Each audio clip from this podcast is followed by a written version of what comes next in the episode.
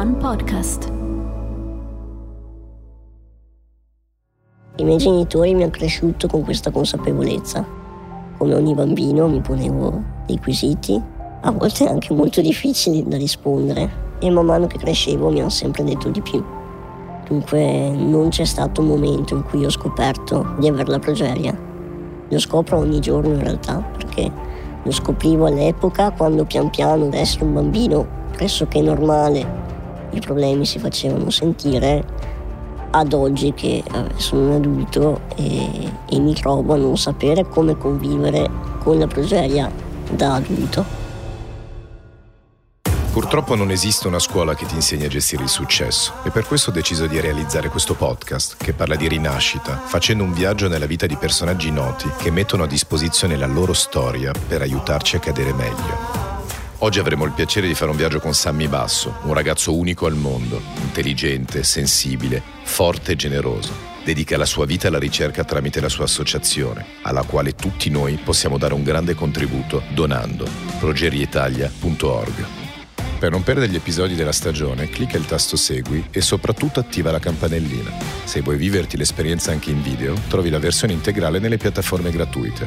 Ogni lunedì ci possiamo trovare in live per parlare di mindset, farci domande dirette e confrontarci sui temi a voi più affini e stimolanti. Per sapere dove collegarvi, venite sul mio profilo Telegram, trovate il link in bio di tutti i nostri social. Io sono Luca e questo è One More Time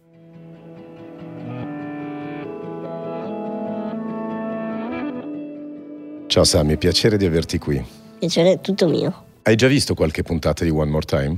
Sì, sì, sì. Ho visto quella di Sabrina Salerno, visto che la conosco, e poi ne ho spulciate anche qualche altra. Quindi sai che è un po' come in una favola, la liturgia è del c'era una volta che si parte dall'inizio. L'inizio vuol dire dalla nascita ad arrivare ai giorni odierni. Quindi Ottimo. raccontami dove e quando nasci. Io sono nato a Schio, comunque paese in provincia di Vicenza, profondo Veneto, credo che si senta anche. Si sente. E sono nato il primo dicembre del 95. Figlio unico? Figlio unico. La prima domanda che faccio sempre, ma perché quelle radici fanno capire sempre molto no? nell'evoluzione poi dell'essere umano, come eri messo a coccole con i tuoi genitori? C'erano fisici, poi c'è tua madre che ci sta ascoltando, però tu fai finta che non ci sia. okay. Però c'era un amore dichiarato, era un amore da interpretare? Cioè, che tipo di amore hai vissuto da bambino? Tutti e due. Sicuramente un amore dimostrato, e dunque anche fisicamente, anche proprio a parole. dunque questo sicuramente sì, anzi ho sempre avuto un bellissimo rapporto con i miei fino a quando ero bambino, dunque giocavo anche molto spesso con loro, eccetera. Poi anche un amore però un po' più eh, intimo e dunque sì, mi piace sempre pensare che mm, già non ci conosciamo profondamente noi stessi. Spesso non conosciamo benissimo neanche chi ci sta attorno. L'amore è uno dei sentimenti più autentici e dunque c'è molto da interpretare anche.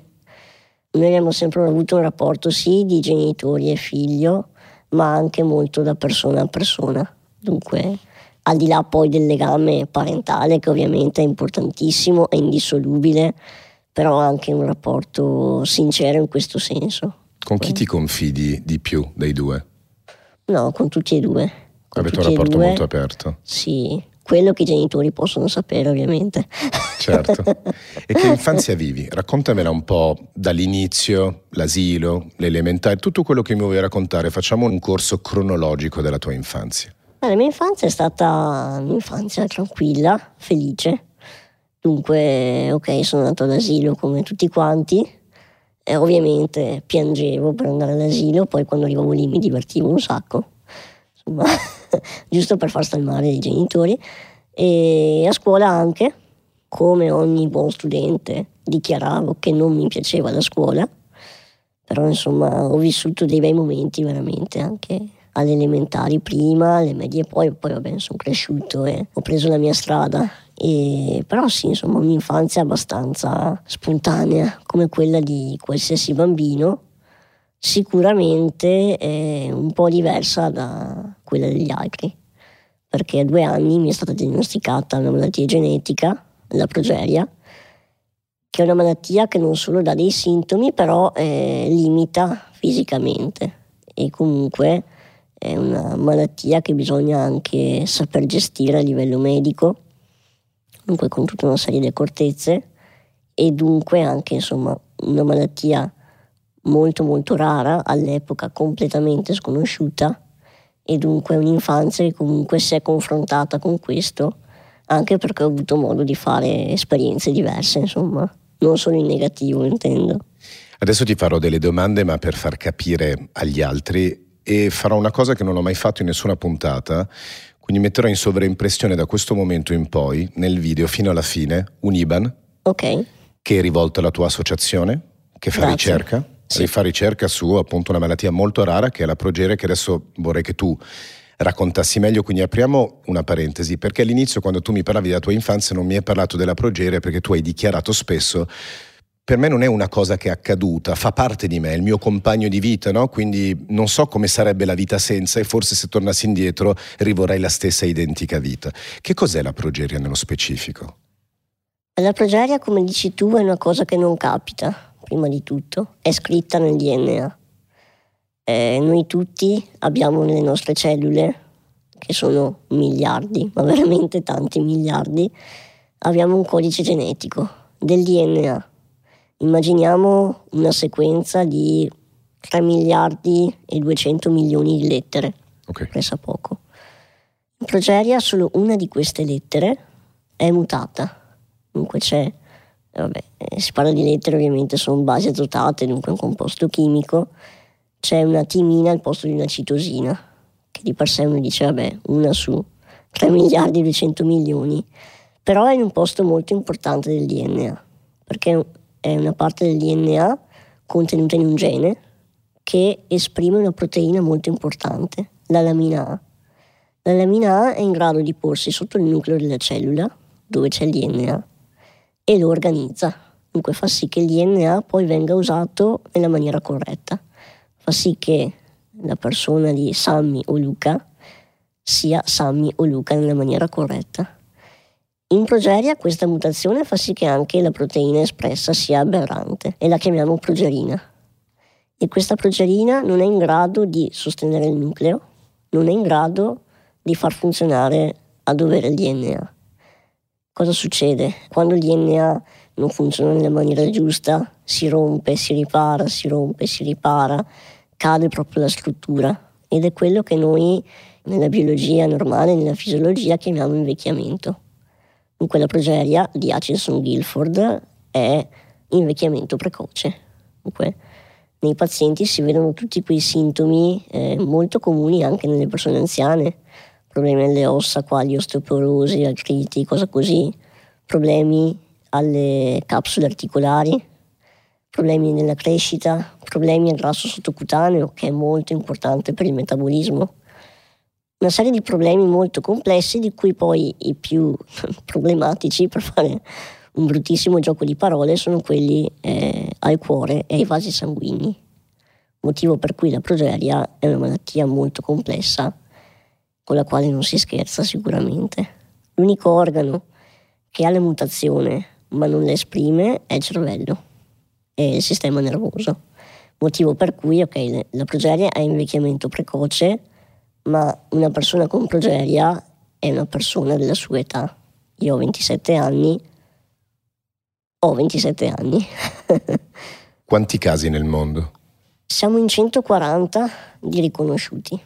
Dunque si conta una persona con progeria ogni 8 milioni di nati sani. Poi l'aspettativa di vita fa sì che in realtà siamo una persona ogni 20 milioni. Dovremmo essere di più comunque, se facciamo proprio i conti. Sì, se fosse uno su matematici. 20 milioni dovrebbe essercene 400. Esattamente. Qual è il problema? Che in tante parti del mondo ancora non c'è ricerca, non c'è divulgazione, non c'è conoscenza. Paesi poveri dell'Africa, ma anche dell'Asia, fanno molta fatica a trovare i casi, a dare una diagnosi e dunque una proprio delle cose che stiamo portando avanti come associazione, come poi gruppo internazionale che si interessa di questa malattia, è proprio anche quello di trovare i casi, riuscire a curare anche loro. Sei il caso più longevo al mondo, giusto? Per ora sì. Tra le persone che hanno manifestato, insomma, di... Sì. La tua associazione, la ricerca, dove è arrivata? Rispetto a molti anni fa dove non si sapeva neanche la natura della malattia, non gli si sapeva dare un nome, oggi esiste un esame che ti può permettere, come l'esame del DNA, non lo so, che ti può permettere di avere queste informazioni e se sì, come si può intervenire? Sì, beh, allora si può tranquillamente, appunto, come dici tu, riconoscere la progeria tramite un esame del DNA. Durante la gravidanza? È un po' più difficile. Allora, a livello teorico sì, si può fare, ma in realtà è talmente rara e non si manifesta proprio nei primi momenti di vita che quasi nessuno Quasi mai. Sì, nel senso che l'unico caso di cui abbiamo conoscenza che era stato diagnosticato in gravidanza era perché un fratello aveva progeria e dunque non è una malattia di per sé ereditaria, però se nasce un figlio con progeria ecco che le probabilità sono un po' più alte che ne nasca un altro, sono comunque molto basse però un po' più alte del normale. Quindi questo test, questo esame sarebbe da fare quando più o meno? Quando si manifestano i sintomi, perché comunque per ora non siamo ancora in grado di curare la progeria. Dunque sicuramente ci sono i trattamenti, poi stiamo lavorando anche una cura in realtà, eh, dunque è una cosa che sarà nel futuro prossimo. Sta a noi capire quanto prossimo, però ci sono già dei trattamenti che perlomeno aiutano. Questi trattamenti, insomma, prima si cominciano meglio è, ma comunque non sono proprio i primi mesi a fare la differenza. Quindi non c'è la cosa di prenderla in tempo, solo quando si manifesta un qualcosa che ti sembra anomalo, allora fai quel tipo di esame approfondito. Sì, lì sta veramente la bravura dei medici di base, magari medici specialistici che magari hanno quell'occhio un po' più clinico, hanno quell'illuminazione e veramente in questo senso la divulgazione è essenziale perché quando siamo partiti in questa avventura, quando mi è stata diagnosticata la progeria, la genetista che mi ha fatto la diagnosi, avevo due anni, dunque veramente piccolino, si ricordava di una foto che aveva visto per caso in un manuale. Dunque veramente un colpo di fortuna incredibile. Ora c'è molta più informazione e si vede proprio nei paesi in cui viene fatta divulgazione, quali è l'Italia, che i casi sono molti di più. Non perché ce ne siano di più di per sé, ma perché vengono riconosciuti. Dunque quando si manifestano i sintomi ci sono vari modi per procedere, dunque un esame eh, del DNA approfondito che sequenzi tutto il DNA che è un po' più lungo, oppure se c'è il dubbio, anche contattando la nostra associazione, e noi poi siamo in contatto con l'equipe di ricerca americana e statunitense che ha cominciato proprio questa, a trattare i casi che noi sosteniamo e loro tramite un esame molto specifico riescono ad arrivare molto più velocemente che tu hai parlato di un medico illuminato, quindi se qualcuno invece eh, volesse consultare un medico illuminato basterebbe contattare la tua associazione, crei tu la connessione poi? Sì, come funziona? Sì, sì, assolutamente. E come la si contatta la tua associazione? La mia associazione può essere contattata tramite email Dunque abbiamo un sito www.progeriaitalia.org, lì si trovano tutti i contatti e comunque gestita da me, dai miei genitori, da qualche amico e sì, una delle cose più importanti che facciamo, oltre a fare ricerca e raccogliere fondi, è proprio quello di guidare le famiglie.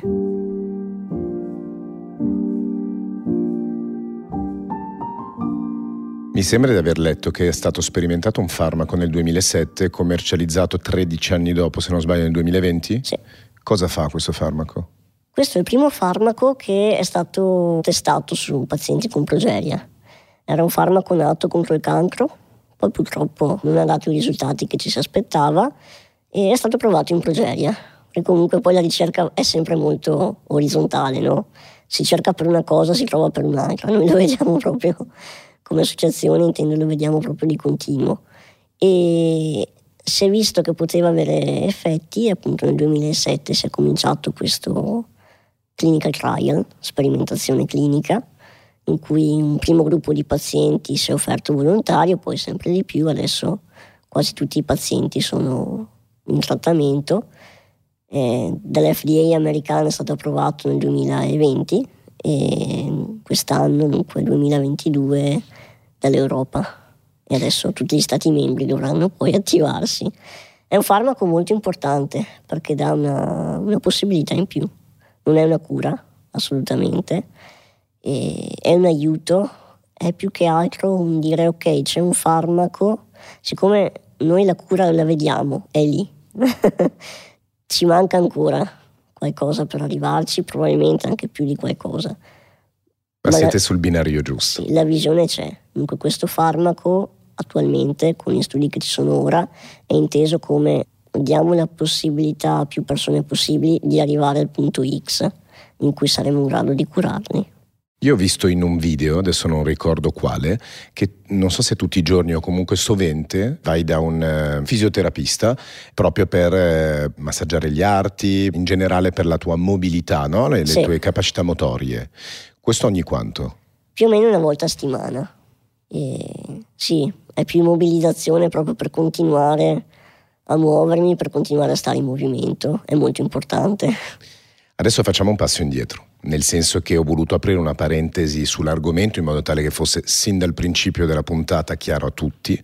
Adesso raccontami la tua vita. Quindi ritorniamo all'inizio, all'età di due anni quando te lo dicono, non ne avrai neanche memoria ovviamente, ma raccontami la tua vita per come tu l'hai vissuta, io aprirò delle parentesi in, in alcuni momenti, quindi vai, seguo il tuo flow, se ti va. Wow. Beh, è come eh... guardare un album dei ricordi, sì. ci, facciamo, ci facciamo un tuffo nel passato. Uh, faccio... Sì, dai, ci, ci, posso provare, perché come con le foto, no? Di solito sono sempre così abituato a, a vivere il momento che non faccio le foto, dunque poi è fatica focalizzare. E, beh, se, se vuoi partiamo dai due anni. Sì, diciamo che c'è stata la diagnosi, comunque un periodo molto duro della mia famiglia, che io non ricordo perché per l'appunto ero piccolino. E... A che età avete affrontato l'argomento per la prima volta, dove hai fatto una grande domanda rispetto a questo? Da, da quando avevo due anni, dunque io non, non, ricordo. Però non ricordi le risposte? Sì, diciamo che i miei genitori mi hanno cresciuto con questa consapevolezza. Okay. Cioè nel momento in cui hanno capito cos'era la progeria, probabilmente nel momento in cui hanno accettato che io avessi la progeria, in maniera molto veloce comunque, hanno cominciato a parlarmene. Dunque in realtà sono cresciuto facendo le mie domande, perché comunque come ogni bambino mi ponevo dei quesiti, a volte anche molto difficili da, da rispondere e man mano che crescevo mi hanno sempre detto di più. Dunque non c'è stato un momento in cui ho scoperto di avere la progeria. Ho scoperto ogni, cioè lo scopro ogni giorno in realtà, perché lo scoprivo all'epoca quando pian piano dal passare da essere un bambino pressoché normale i problemi si facevano sentire ad oggi che vabbè, sono un adulto e, e mi trovo a non sapere come convivere con la progeria da adulto. Ricordi un'età in cui hai fatto una domanda seria e dove c'è stato un momento di silenzio prima della risposta, quindi quella grande domanda dove loro hanno capito che eh, insomma stavi cominciando a ragionare, a farti delle domande alte? Credo sia stato più o meno quando avevo 5 anni, anni 2000, e siamo andati per la prima volta a un incontro mondiale con le altre famiglie e per la prima volta abbiamo conosciuto anche una famiglia statunitense che poi avrebbe dato vita alla prima ricerca. Okay. Dunque, Leslie e Scott, genitori di Sam Burns, che è divenuto molto famoso, purtroppo è mancato mh, mm, qualche anno fa. All'età di 17 anni? Sì, eh, eravamo molto molto amici, lo siamo. So che ti senti con la famiglia sempre? Sì, sì, sì. Per... Io li chiamo un po' anche genitori americani. Ho la fortuna di avere due famiglie americane. loro sono una di queste. E, sì, li sento molto spesso perché si è mantenuto questo rapporto. Poi loro hanno continuato a studiare e a provare a trattare i pazienti come se fossero loro figli. E dunque c'è questo rapporto molto di amicizia, particolarmente anche forte. Empatico. E poi adesso collaboriamo anche proprio a livello scientifico. Io ho scelto la strada biologica e dunque la vita ade, ade, Adesso ci arriviamo, eravamo all'età di 5 anni dove a questa conferenza fai la prima grande domanda ai tuoi genitori, cosa chiedi? Tante piccole cose in realtà. Tante Mi rendevo cose. conto che non ero l'unico. Dunque avevo um, uno specchio, no? Ed è stato confortante sapere che non eri l'unico? Ah, sì e no, nel senso che all'epoca ero un bambino. Certo. Per me il gioco era la cosa principale all'epoca, anche giocare con gli altri ragazzi con progerie. È stato confortante, poi però io non mi sono mai sentito solo nel senso proprio più profondo del termine. Eh, anzi, vorrei essere l'unico, nel senso che ci sarebbero meno persone in questa situazione. Però ecco, c'è stato sicuramente un confronto, Dunque, un confronto prima di tutto culturale, perché queste famiglie venivano e vengono tuttora da tutto il mondo. Poi c'è stato il primo incontro anche con la diversità in questo senso. Una diversità che però era anche uguaglianza, perché eravamo tutti nella stessa barca. E dunque probabilmente ho capito lì di essere diverso dagli altri in questo senso. Poi tante piccole domande eh, che purtroppo allora ancora non c'era risposta. Mm, cioè non è che non ero in grado di capirle, ma anche i miei genitori si trovavano in difficoltà nel darmi una risposta. Poi la grande domanda l'ho fatta un po' di tempo dopo, più che rivolta alla malattia, era perché non si sente mai parlare della mia malattia. E appunto i miei genitori hanno risposto fondando l'associazione, buttandoci in questa avventura di cui non avevamo assolutamente coscienza e non sapevamo né io né loro cosa volesse dire, però andava fatto. Probabilmente ero anche pronto io stesso per farlo, per mettermi in gioco, per dare un volto alla problematica. credo questa sia stata la grande domanda che poi ecco, ha cambiato anche la mia vita, perché sì, dall'essere un bambino che andava a scuola con tutte le sue problematiche, si è aggiunto questo, eh, questo impegno che poi è diventato anche un ruolo, che è diventata anche un po' una missione. E questo senso anche di eh, scopo c'era già, eh, c'era già quando ero piccolino, insomma. che cosa diresti ai tuoi genitori che non gli hai mai detto che vorresti che loro ascoltassero rispetto a questa vita intensa con un enorme amore? Io ho visto tua madre che ti guarda con orgoglio, con grande orgoglio, da grande uomo, no? da una persona che lei stima. Che cosa diresti tu a ciascuno di loro? Cosa vorresti dirgli che non hai mai fatto guardandoli negli occhi? Non saprei. Probabilmente non perché sono sempre stato abituato a dire le cose che contano. Quindi avete questa relazione sì. senza imbarazzo e disagio, perché a volte sai i sentimenti creano imbarazzo, no? Sì. Uno a volte non riesce a dire ti amo perché si vergogna, invece certo. voi avete questa relazione molto sì, aperta. Probabilmente quello che vorrei dire loro nemmeno si esprime a parole, okay. però per quello che si può esprimere, sì, sì, ho sempre detto loro che voglio un sacco di bene, ma veramente tanto, che non so se la parola felice sia la parola giusta, ma che la mia vita è degna di essere vissuta, questo sì. Eh, felice perché poi la felicità è intesa in tanti modi, no? dunque è un valore talmente assoluto che boh, non so nemmeno esprimerlo. Eh, però la mia vita è degna, dunque ci siamo ritrovati in questa barca, tutti e tre. Loro hanno sacrificato tanto, veramente tantissimo, prima di tutto la serenità. un po' obbligati dalla malattia, ma poi anche come scelta personale.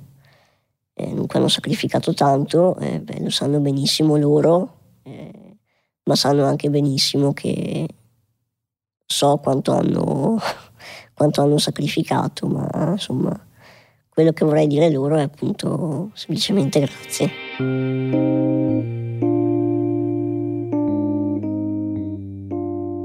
Ritorniamo all'infanzia. Raccontami un po' gli amici, le cavolate che hai Come? fatto, perché ne avrai fatte, perché mi sono sì. letto che ogni tanto tu esci la sera, ti piace far festa, tu ho visto il Jova Beach Party che eri lì super happy, che ti stavi stradivertendo e a volte fai così tardi che se non ti ricordassi avere una famiglia non torneresti neanche a casa. Quindi io la voglio, la parte un po' pazzerella, no? perché adesso siamo stati un po' troppo seri. Sì. Quindi partiamo nella leggerezza assoluta di che infanzia hai vissuto e arriviamo fino ad oggi. Beh, ecco, sì, di cavolate ne ho fatte tante. Però paradossalmente le ho fatte quando dovevo mettere la testa a posto, no? Dunque quando... Quando le prime cavolate? A che età? Ma no, verso... Eh, ho cominciato... Beh, insomma, mi sono sempre divertito con i miei amici. Sempre giocato tanto quando ero piccolo e sempre divertito, c'è sempre stato questo rapporto genuino. Poi che tipo le... di gioco? Videogiochi, giochi di società? A cosa no, giocavate? più all'aperto. Ok. Sì, sì. Bella risposta. e poi anche, per carità, anche tutto il resto, però più all'aperto.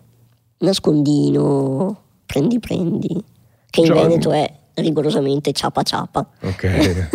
ok. e, sì, sì, dunque, un'infanzia felice in questo senso, molto allegra poi ho cominciato diciamo, ad andare proprio fuori la sera quando avevo sui 15 anni le prime volte, poi a 18 molto di più, adesso troppo. 15 anni, orario di rientro ovviamente o no? no Avevi un orario di rientro? Magari quando ci si trovava con gli amici del liceo. A... Perché i tuoi sapevano dove eri, si fidavano? Cioè, nel senso a 15 sì. anni comunque un po' no, di beh, si fidavano, ma perché conoscevano anche i miei amici okay. poi profondamente pazzi come lo sono io, okay. ma nella maniera giusta. Abbiamo fatto le cavolate di quelle che ricordi, dici mamma mia, però insomma in maniera ragionata anche, no? E dunque magari si andava fuori al weekend in casa di qualcuno per due giorni e niente, non, non si dormiva ovviamente. e adesso ho continuato in questa direzione, dunque faccio tanta festa, mi piace, mi piace perdere il controllo nel senso giusto. Quando sono con i miei amici so di poter essere me stesso in maniera molto più autentica, anche se cerco nella mia vita quotidiana di essere il più sincero e il più senza filtri possibile, però magari tra amici puoi anche eh, liberarti un po' di più. Più che altro so che loro mi conoscono anche meglio di quel che mi conosco io, no? E dunque eh, mi piace perdere controllo in questo senso. Fare classiche figure da cioccolatino, però insomma stanno bene fatte in questo senso. E dunque ci divertiamo veramente tanto, ma facciamo anche tanti progetti insieme. Finiamo con la maturità, quindi sì. vai fino in fondo, dai la maturità in tempi normali, giusto? Nel sì. senso che non ti bocciano. No, no, no. Sei preciso. Mm, sì. Però poi decidi di fare un percorso accademico, cioè di continuare con gli studi. E cosa decidi di fare? Allora, subito ho tentato con fisica eh, mi interessava il fatto che si potesse arrivare proprio al cuore della materia, al cuore delle domande essenziali, capire veramente come funziona tutto. Poi per, più per problemi logistici, poi era un periodo abbastanza strano, non stavo molto bene neanche fisicamente. Cosa vuol dire non stare bene fisicamente? Cioè cosa avverti quando non stai bene? Il, il farmaco sperimentale che insomma allora era sperimentale, adesso non è più, mi dava degli effetti collaterali molto forti. Io sono stato tra i primi a prenderlo, ma ancora non si sapeva bene come, eh, sì, era sicuro, ma non si sapeva bene come maneggiarlo, ecco. Cioè ti toglieva energia? Tanto mal di stomaco, eh, nausea, vomito. Come se fosse una radioterapia, una chemioterapia? Sì, possiamo paragonarla, sicuramente anche perché era di giorno e di notte, dunque cioè, ripartivo la mattina che magari non avevo dormito e vabbè, però c'era una giornata da, da affrontare, affrontare. l'affrontavi. Esatto. Dunque in questo senso è stato anche un anno profondamente di crisi quello perché appunto ho fatto... Età 18? Sì, 18-19, primo anno di università. E crisi perché appunto prima era un po' nel nido, no? del liceo che per quanto giungla possa sembrare a volte, ma comunque insomma, sei seguito, Ovviamente. sei tra i tuoi amici, nella tua zona. Io mi ero un po' spostato, orari diversi, comunque impegni con l'associazione che continuavano, dunque era diventato proprio difficile per me seguire. Eh, un anno particolarmente in crisi in questo senso, perché comunque sapevo che stavo scegliendo anche un po' la mia direzione, no? Questo mi metteva parecchio mm, in discussione. Poi ci ho ragionato un po' e ho capito che probabilmente dovevo fare qualcosa di diverso. Dunque mi sono buttato nell'ambito un po' più biologico, prima con scienze naturali, la triennale, poi biologia molecolare, la specialistica, proprio perché comunque era quell'ambito che avevo conosciuto da sempre. Ero, eh, sono paziente, dunque sentivo che probabilmente mancava quella figura di paziente e ricercatore, di paziente seguito ma anche di specialista, che potesse coniugare le due cose, dunque che facesse una divulgazione fatta in maniera ancora più approfondita, ma comunque con un volto di paziente.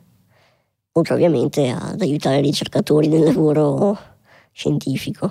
Quando eri nella fase sperimentale alla tua maggiore età, mi hanno detto che tu andavi spesso a Boston perché sì. era lì che fondamentalmente si sperimentava l'evoluzione insomma, della medicina o di, di, quello che poteva essere lo studio della progeria e, e, quindi come funzionava? Cioè innanzitutto è molto dispendioso a livello economico no? fare questi viaggi, come ci siete riusciti? In questo sì, andavo ogni tre volte all'anno più o meno, okay. quando abbiamo iniziato, poi due volte, poi una volta adesso insomma. Perché la tua mamma ha smesso di lavorare giusto? Sì. Lavora solo tuo papà a casa, quindi sì. quando fai quei viaggi vai con la mamma? No, tutti e due. Con tutti e due? Sì. E come... Sì, comunque è un momento molto, soprattutto i primi erano momenti abbastanza fondamentali, anche non semplici molte volte. Ma questo drena le economie personali della famiglia o lo Stato aiuta, per esempio anche le fisioterapie che fai, c'è tutti comunque questi costi importanti per affrontare la quotidianità. Come si fa? Allora, l'associazione americana e poi anche la nostra coprono le spese per i pazienti okay. per quello che riguarda il clinical trial. Dunque viaggi, anche alloggio lì a Boston e tutto erano coperti. Ovviamente il tempo di lavoro di mio papà, quello no, dunque in quel senso sì c'era una perdita. Poi la fisioterapia, quando ero minorenne, andavo alla nostra famiglia, dunque un centro in cui ci sono delle convenzioni particolari. Okay e poi ho cominciato ad andare in un altro centro, Magalini Medica, il mio caro amico Massimo, che saluto e che insomma mi ha offerto il posto per fare fisioterapia, dunque con i miei fisioterapisti Mauro e Lorenzo io continuo a fare fisioterapia, fortunatamente senza gravare. Sulle spese personali sì. della famiglia. Ma tu a Boston ci sei andato la prima volta a 12 anni, è possibile? Sì, 12 anni Boston. Quindi tu associavi quel viaggio, perché eri troppo piccolo per andare a visitare la città, insomma, eh. per avere anche tutta quell'altra parte eh, da ricercatore, da scopritore sì. della vita, quindi tu associavi quel viaggio a... Trattamenti medici. Sì, quindi a bad vibes. Infatti, infatti. Neanche del tutto in realtà, perché comunque eh, appunto Leslie, Scott e Audrey, una delle mie due famiglie americane, vivono lì. E loro ci sono dal giorno uno, da quando tu andavi lì? Li hai conosciuti sì. in quel momento? Li ho conosciuti nel 2000, primo viaggio negli Stati Uniti. Ok. Però poi appunto loro cercavano di essere presenti, dunque a livello medico, ma poi si andava magari a mangiare una sera tutti insieme, okay. allora c'era anche questo. E anche con Sam, che insomma all'epoca era ancora tra noi. Poi però sì, lo associavo principalmente all'ospedale. Eh, io ho una paura matta degli aghi, una okay. fobia incredibile. E adesso tengo a bada con molta fatica. Sei eh, un po' più allenato. Eh, sì, ma con molta ma fatica. Ma comunque eh. te la fai addosso lo stesso. Sì, sì, sì, sudo come non ci fosse un domani. E all'epoca invece era proprio difficile per me. In realtà adesso col senno di poi mi rendo conto che, caspita, ero dall'altra parte del mondo per una settimana almeno potevo veramente sfruttarla in toto. Che poi, insomma, abbiamo visitato lo stesso. Se ci andassi adesso tre volte all'anno, mamma mia, la visiterei molto di più. Sarebbe una figata, sarebbe, Se sarebbe un altro clinical trial. Perché magari. adesso tutto quel mondo, diciamo, ospedaliero lo vivi in Italia, fai un day hospital, fai le tue cose, entri esci, sì. non hai più bisogno di viaggiare così tanto. Non essendo più sperimentale non c'è più il bisogno. Però cominceranno altre terapie, dunque, siccome comunque l'equipe che ci segue lì eh, sarà di nuovo necessario andare negli Stati Uniti, a Boston. Però sì, insomma, per dirti, ero lì quando è stato eletto Obama uh-huh. e non ci è venuto in mente di dire andiamo in un pub a vedere la reazione no, del primo presidente afroamericano, la reazione della cittadinanza. Però insomma ci siamo divertiti lo stesso.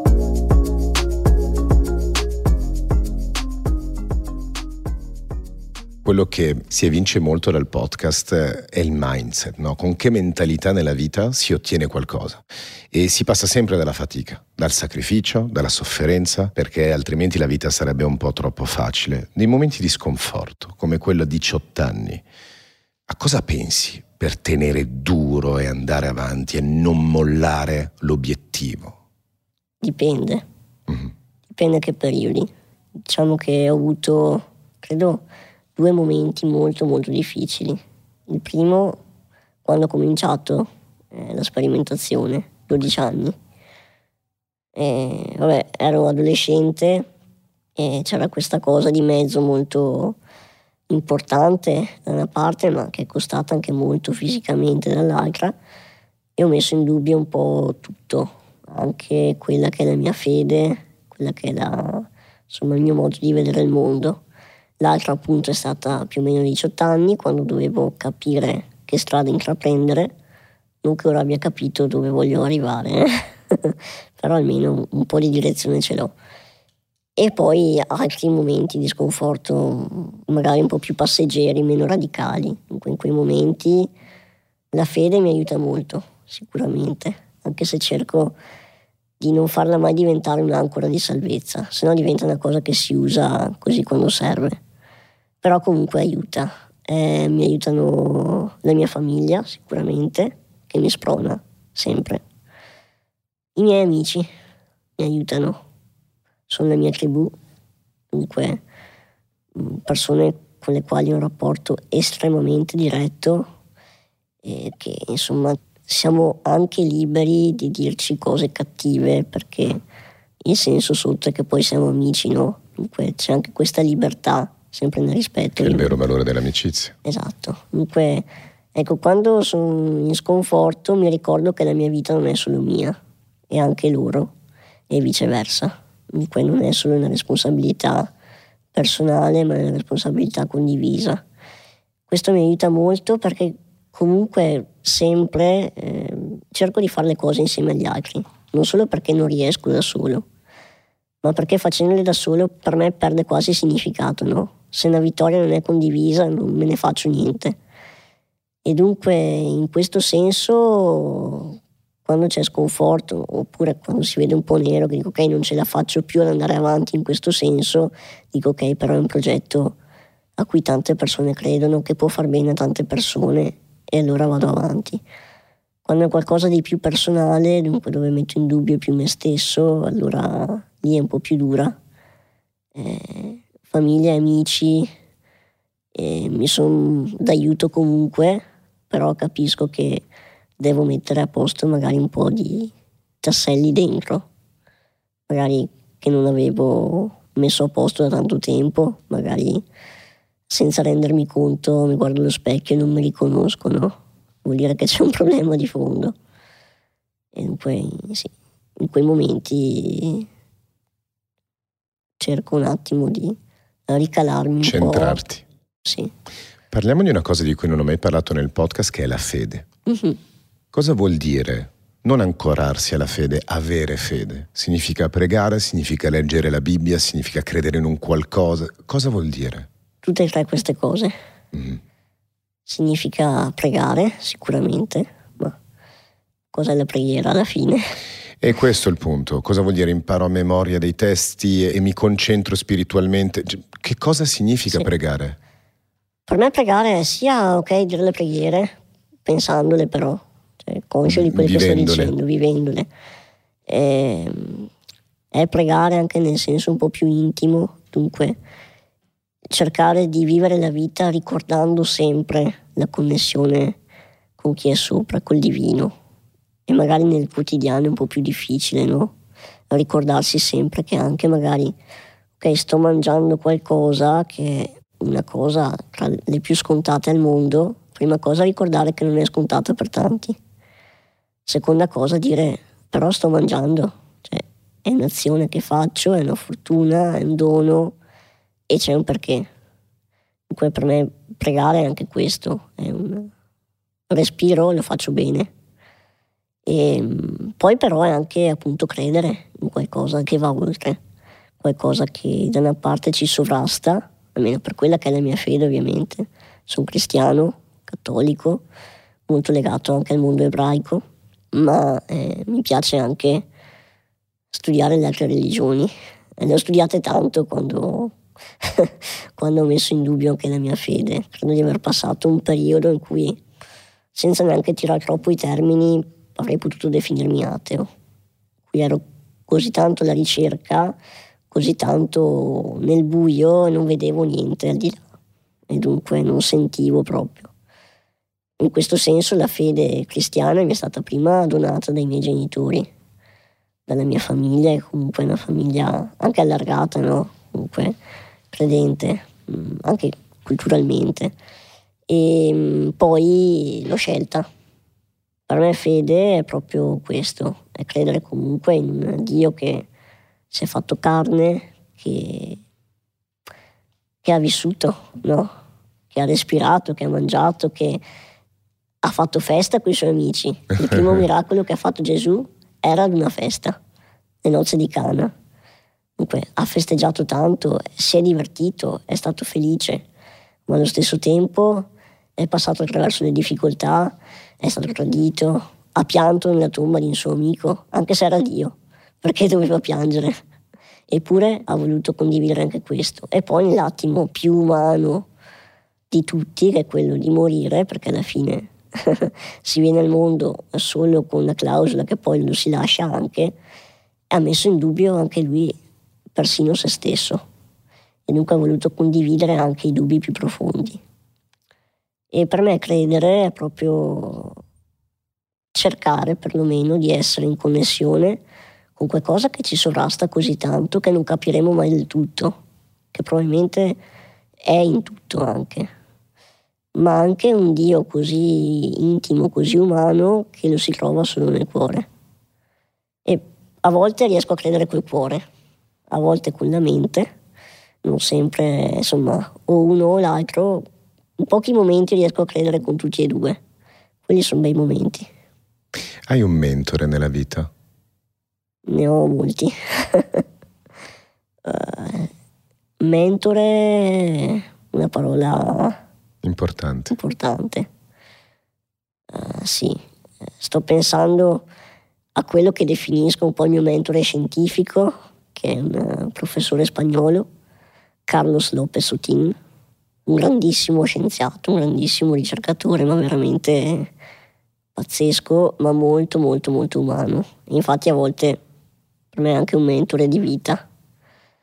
Però poi non credo di avere una guida nel senso stretto del termine, ma ho tante persone da cui Attingere. prendo. Sì, sì. Mi faccio ispirare, magari chiedo anche consiglio, anche se un po' a volte faccio fatica a chiedere in questo senso però appunto... Fai fatica perché sei orgoglioso? Perché non vuoi infastidire il prossimo? No, orgoglioso no, anzi. Sei aperto? Sì, cerco di far vedere le mie debolezze, perché da una parte si vedono, cioè fisicamente insomma, si vede che ho delle debolezze. Eh, dunque ho sempre cercato di nascondere quelle più interne, perché era l'unica forza che potevo esprimere. Mi sono accorto che però non non è che si può fingere. Dunque, ho debolezze anche interne e cerco anzi di condividerle. Faccio fatica un po' a chiedere consiglio perché magari prima di tutto bisogna riconoscere di averne bisogno, no? E a volte sì. È una grande verità quella che hai detto. A volte faccio fatica proprio prima di tutto a dirlo a me stesso, poi quando l'ho capito il resto viene normale. Comunque chiedere ai miei genitori, chiedere ad esempio a Mauro che è il mio fisioterapista da sempre. No? L'ho visto in un video. Ma anche appunto alla mia famiglia americana, Leslie Scott, all'altra mia famiglia americana, Lino ed Esta, che insomma mi conoscono da sempre, e anche ai miei amici e ai miei familiari, che da una parte mi conoscono troppo, magari per dare un consiglio oggettivo ma mi conoscono abbastanza per darmi un consiglio, nel senso se io fossi te e so che non lo sono, io farei così.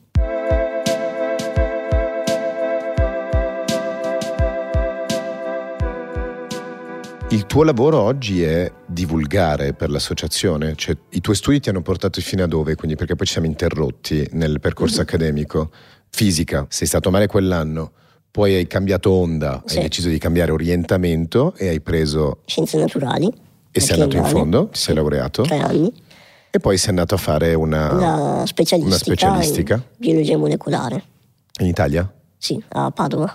Però come mai parli bene inglese? La specialistica era in inglese, era un corso internazionale. Ok. E poi la prima laurea comunque l'ho fatta in inglese perché sono andato in Spagna da questo prof a fare il tirocinio. Dunque non parlo lo spagnolo se non quando invento qualche parola e dunque ho dovuto parlare inglese. Aggiungi qualche S qua e là. Eh, infatti. Facciamo tutti. e poi comunque per i forti legami anche con uh, tanti degli Stati Uniti e poi la ricerca adesso è pressoché tutta in inglese e dunque sì, un po' per necessità, un po' per, uh, perché la vita mi ha portato a questo, però comunque ho ripetuto cinque volte il B2 di inglese nel primo anno di scienze naturali dunque parlo bene da poco. Parliamo di una malattia che si chiama il successo, che non tutti la vivono come una malattia, no? Nel senso che alcuni indossano quella superbia, alcuni indossano questo mantello del superpotere, dipende come usi quella cosa. E te lo dico perché comunque tu sei una persona nota. Sì. E voglio capire, quando le persone ti riconoscono, che effetto fa? È strano. È strano, ma fa piacere. È strano perché comunque io sono sempre il solito Sammy di sempre. Que- la mia vita non è quella del personaggio pubblico, è quella della persona che veramente si svacca con gli amici e magari dice anche un po' di parolacce così qua e là, ma si diverte, fa festa senza, con molta leggerezza. Ecco. Nel mondo della notorietà, no? quando si utilizza l'immagine di qualcuno per fargli fare cose, sì con talento ma di vetrina, che tutti vedono, ce n'è una che ti piacerebbe particolarmente fare? C'è chi dice voglio fare un film, vorrei fare... non lo so, ognuno ha la sua fantasia. Ma io sono aperto a tutto. Nel senso che faccio fatica perché da una parte non lo riconosco come un qualcosa che fa parte di me intimamente. Mm-hmm perché appunto sono molto semplice come persona. Poi però fa molto piacere perché vuol dire che le persone hanno capito. Hanno dato un valore. Vogliamo. Sì, noi vogliamo fare divulgazione, ok, ho scelto di mettere il mio viso per questa causa, mi riconoscono, vuol dire che stiamo facendo un buon lavoro e dunque fa molto molto piacere in questo senso. Ma sono molto curioso, dunque ogni nuova proposta nei limiti del possibile, ovviamente, anche Però nei limiti aperto. del periodo, sì, sì. Mi racconti la tua giornata tipo? Uh, mi alzo tardi, odio... Che non è male? Sì, infatti, odio alzarmi cioè, presto. se puoi, bella lì. Eh sì, infatti. Poi, appunto, lavorando molto con gli Stati Uniti... Fuso orario, fuso veneto tardi. Fantastico, proprio... La tua vita. sì. Dunque mi alzo un po' tardi, poi durante il giorno eh, dipende, dunque se c'è qualche studio scientifico che sto facendo, magari spendo parecchio tempo a computer, letteratura scientifica, scrivere, analizzare dati, call, meeting con anche i ricercatori. Posso essere coinvolto a livello scientifico oppure a livello di associazione. E in quel caso ovviamente tutto è volontariato, insomma. E appunto se non se non stiamo facendo qualche studio particolare, comunque con l'associazione rispondere alle email, organizzare conferenze, organizzare qualche evento di raccolta fondi, questo sì. A volte appunto vado a fare fisioterapia, a volte molto spesso alla sera con gli amici, sia semplicemente per stare insieme quel weekend. Quindi esci tutti i giorni la sera più o meno? No, tutti i giorni no, però magari il weekend sì e quando capita anche durante la settimana. Però appunto abbiamo molti progetti in comune, dunque molto spesso ci troviamo per fare qualcosa insieme e poi ne approfittiamo comunque per stare fuori, per dire ok, una pasta tutti insieme. Nella tua associazione c'è una somma di denaro che se tu la raccogliessi potrebbe portare a qualcosa di concreto? C'è un traguardo, c'è un obiettivo da quel punto di vista? Wow. Sì, allora la ricerca ha sempre bisogno di tanti, tantissimi fondi. Dunque non sono mai abbastanza. Purtroppo eh, si è soliti vedere solo il risultato, ma dietro ogni risultato ci sono 10 sconfitte. Quel tempo e fondi investiti per una strada che magari dici ok, sappiamo che questa non è percorribile. Dunque la somma, insomma... Quanto raccogliete ogni anno? Mm, difficile, non so. Dipende dagli anni. Dipende dagli anni, però mi sbilancio, ma facendo una media, facendo sui 100.000.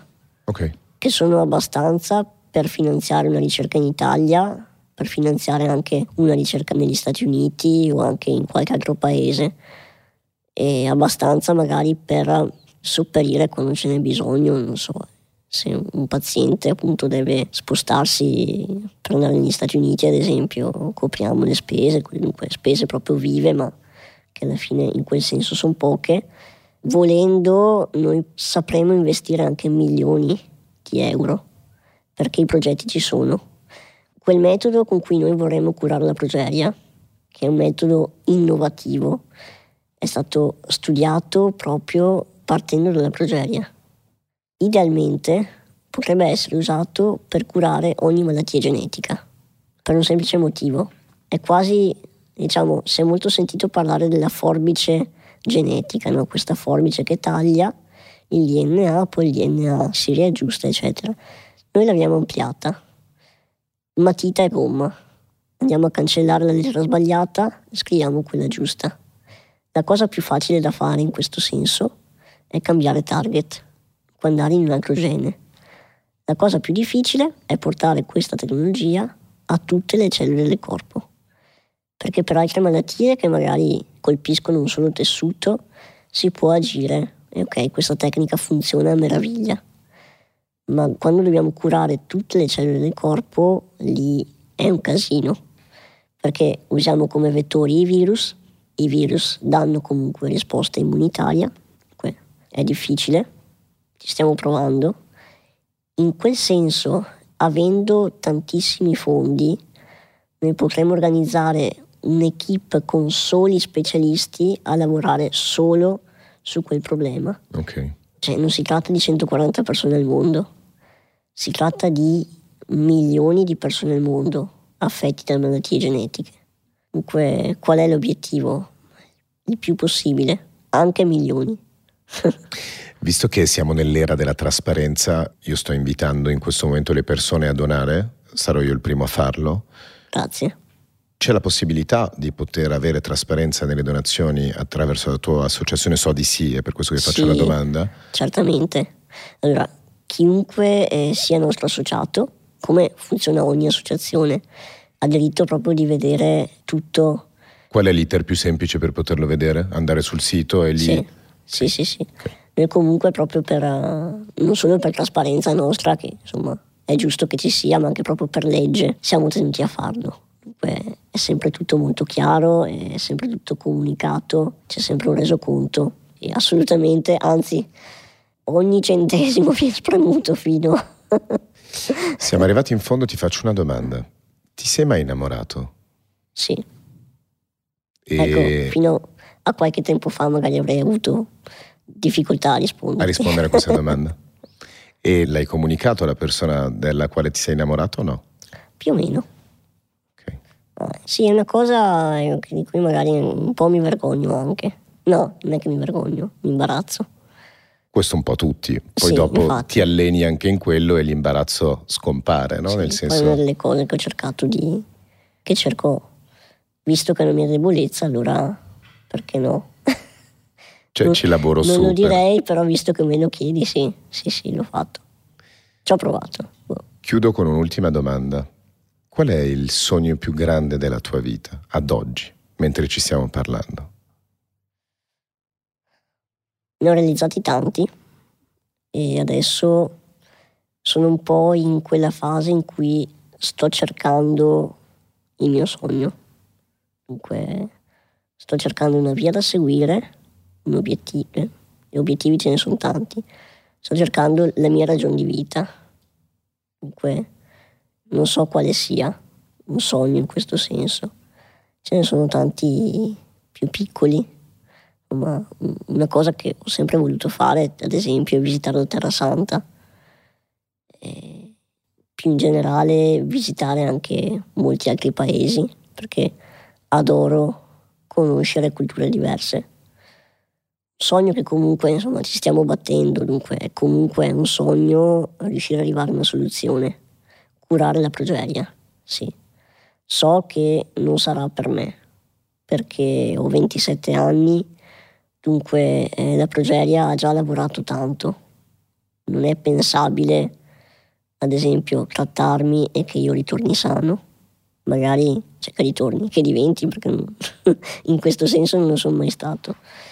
Magari può essere un aiuto per me, ma non, non una cura definitiva ma per i nuovi bambini sì, per i nuovi nati.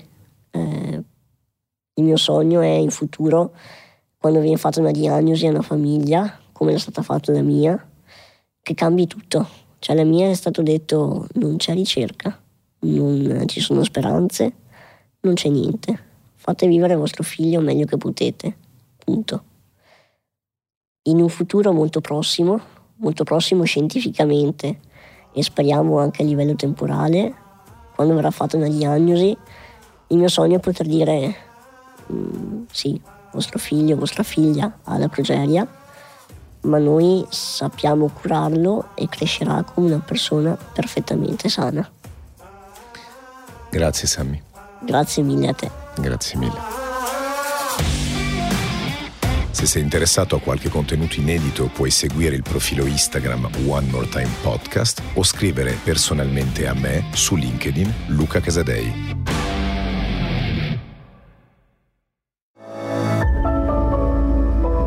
One Podcast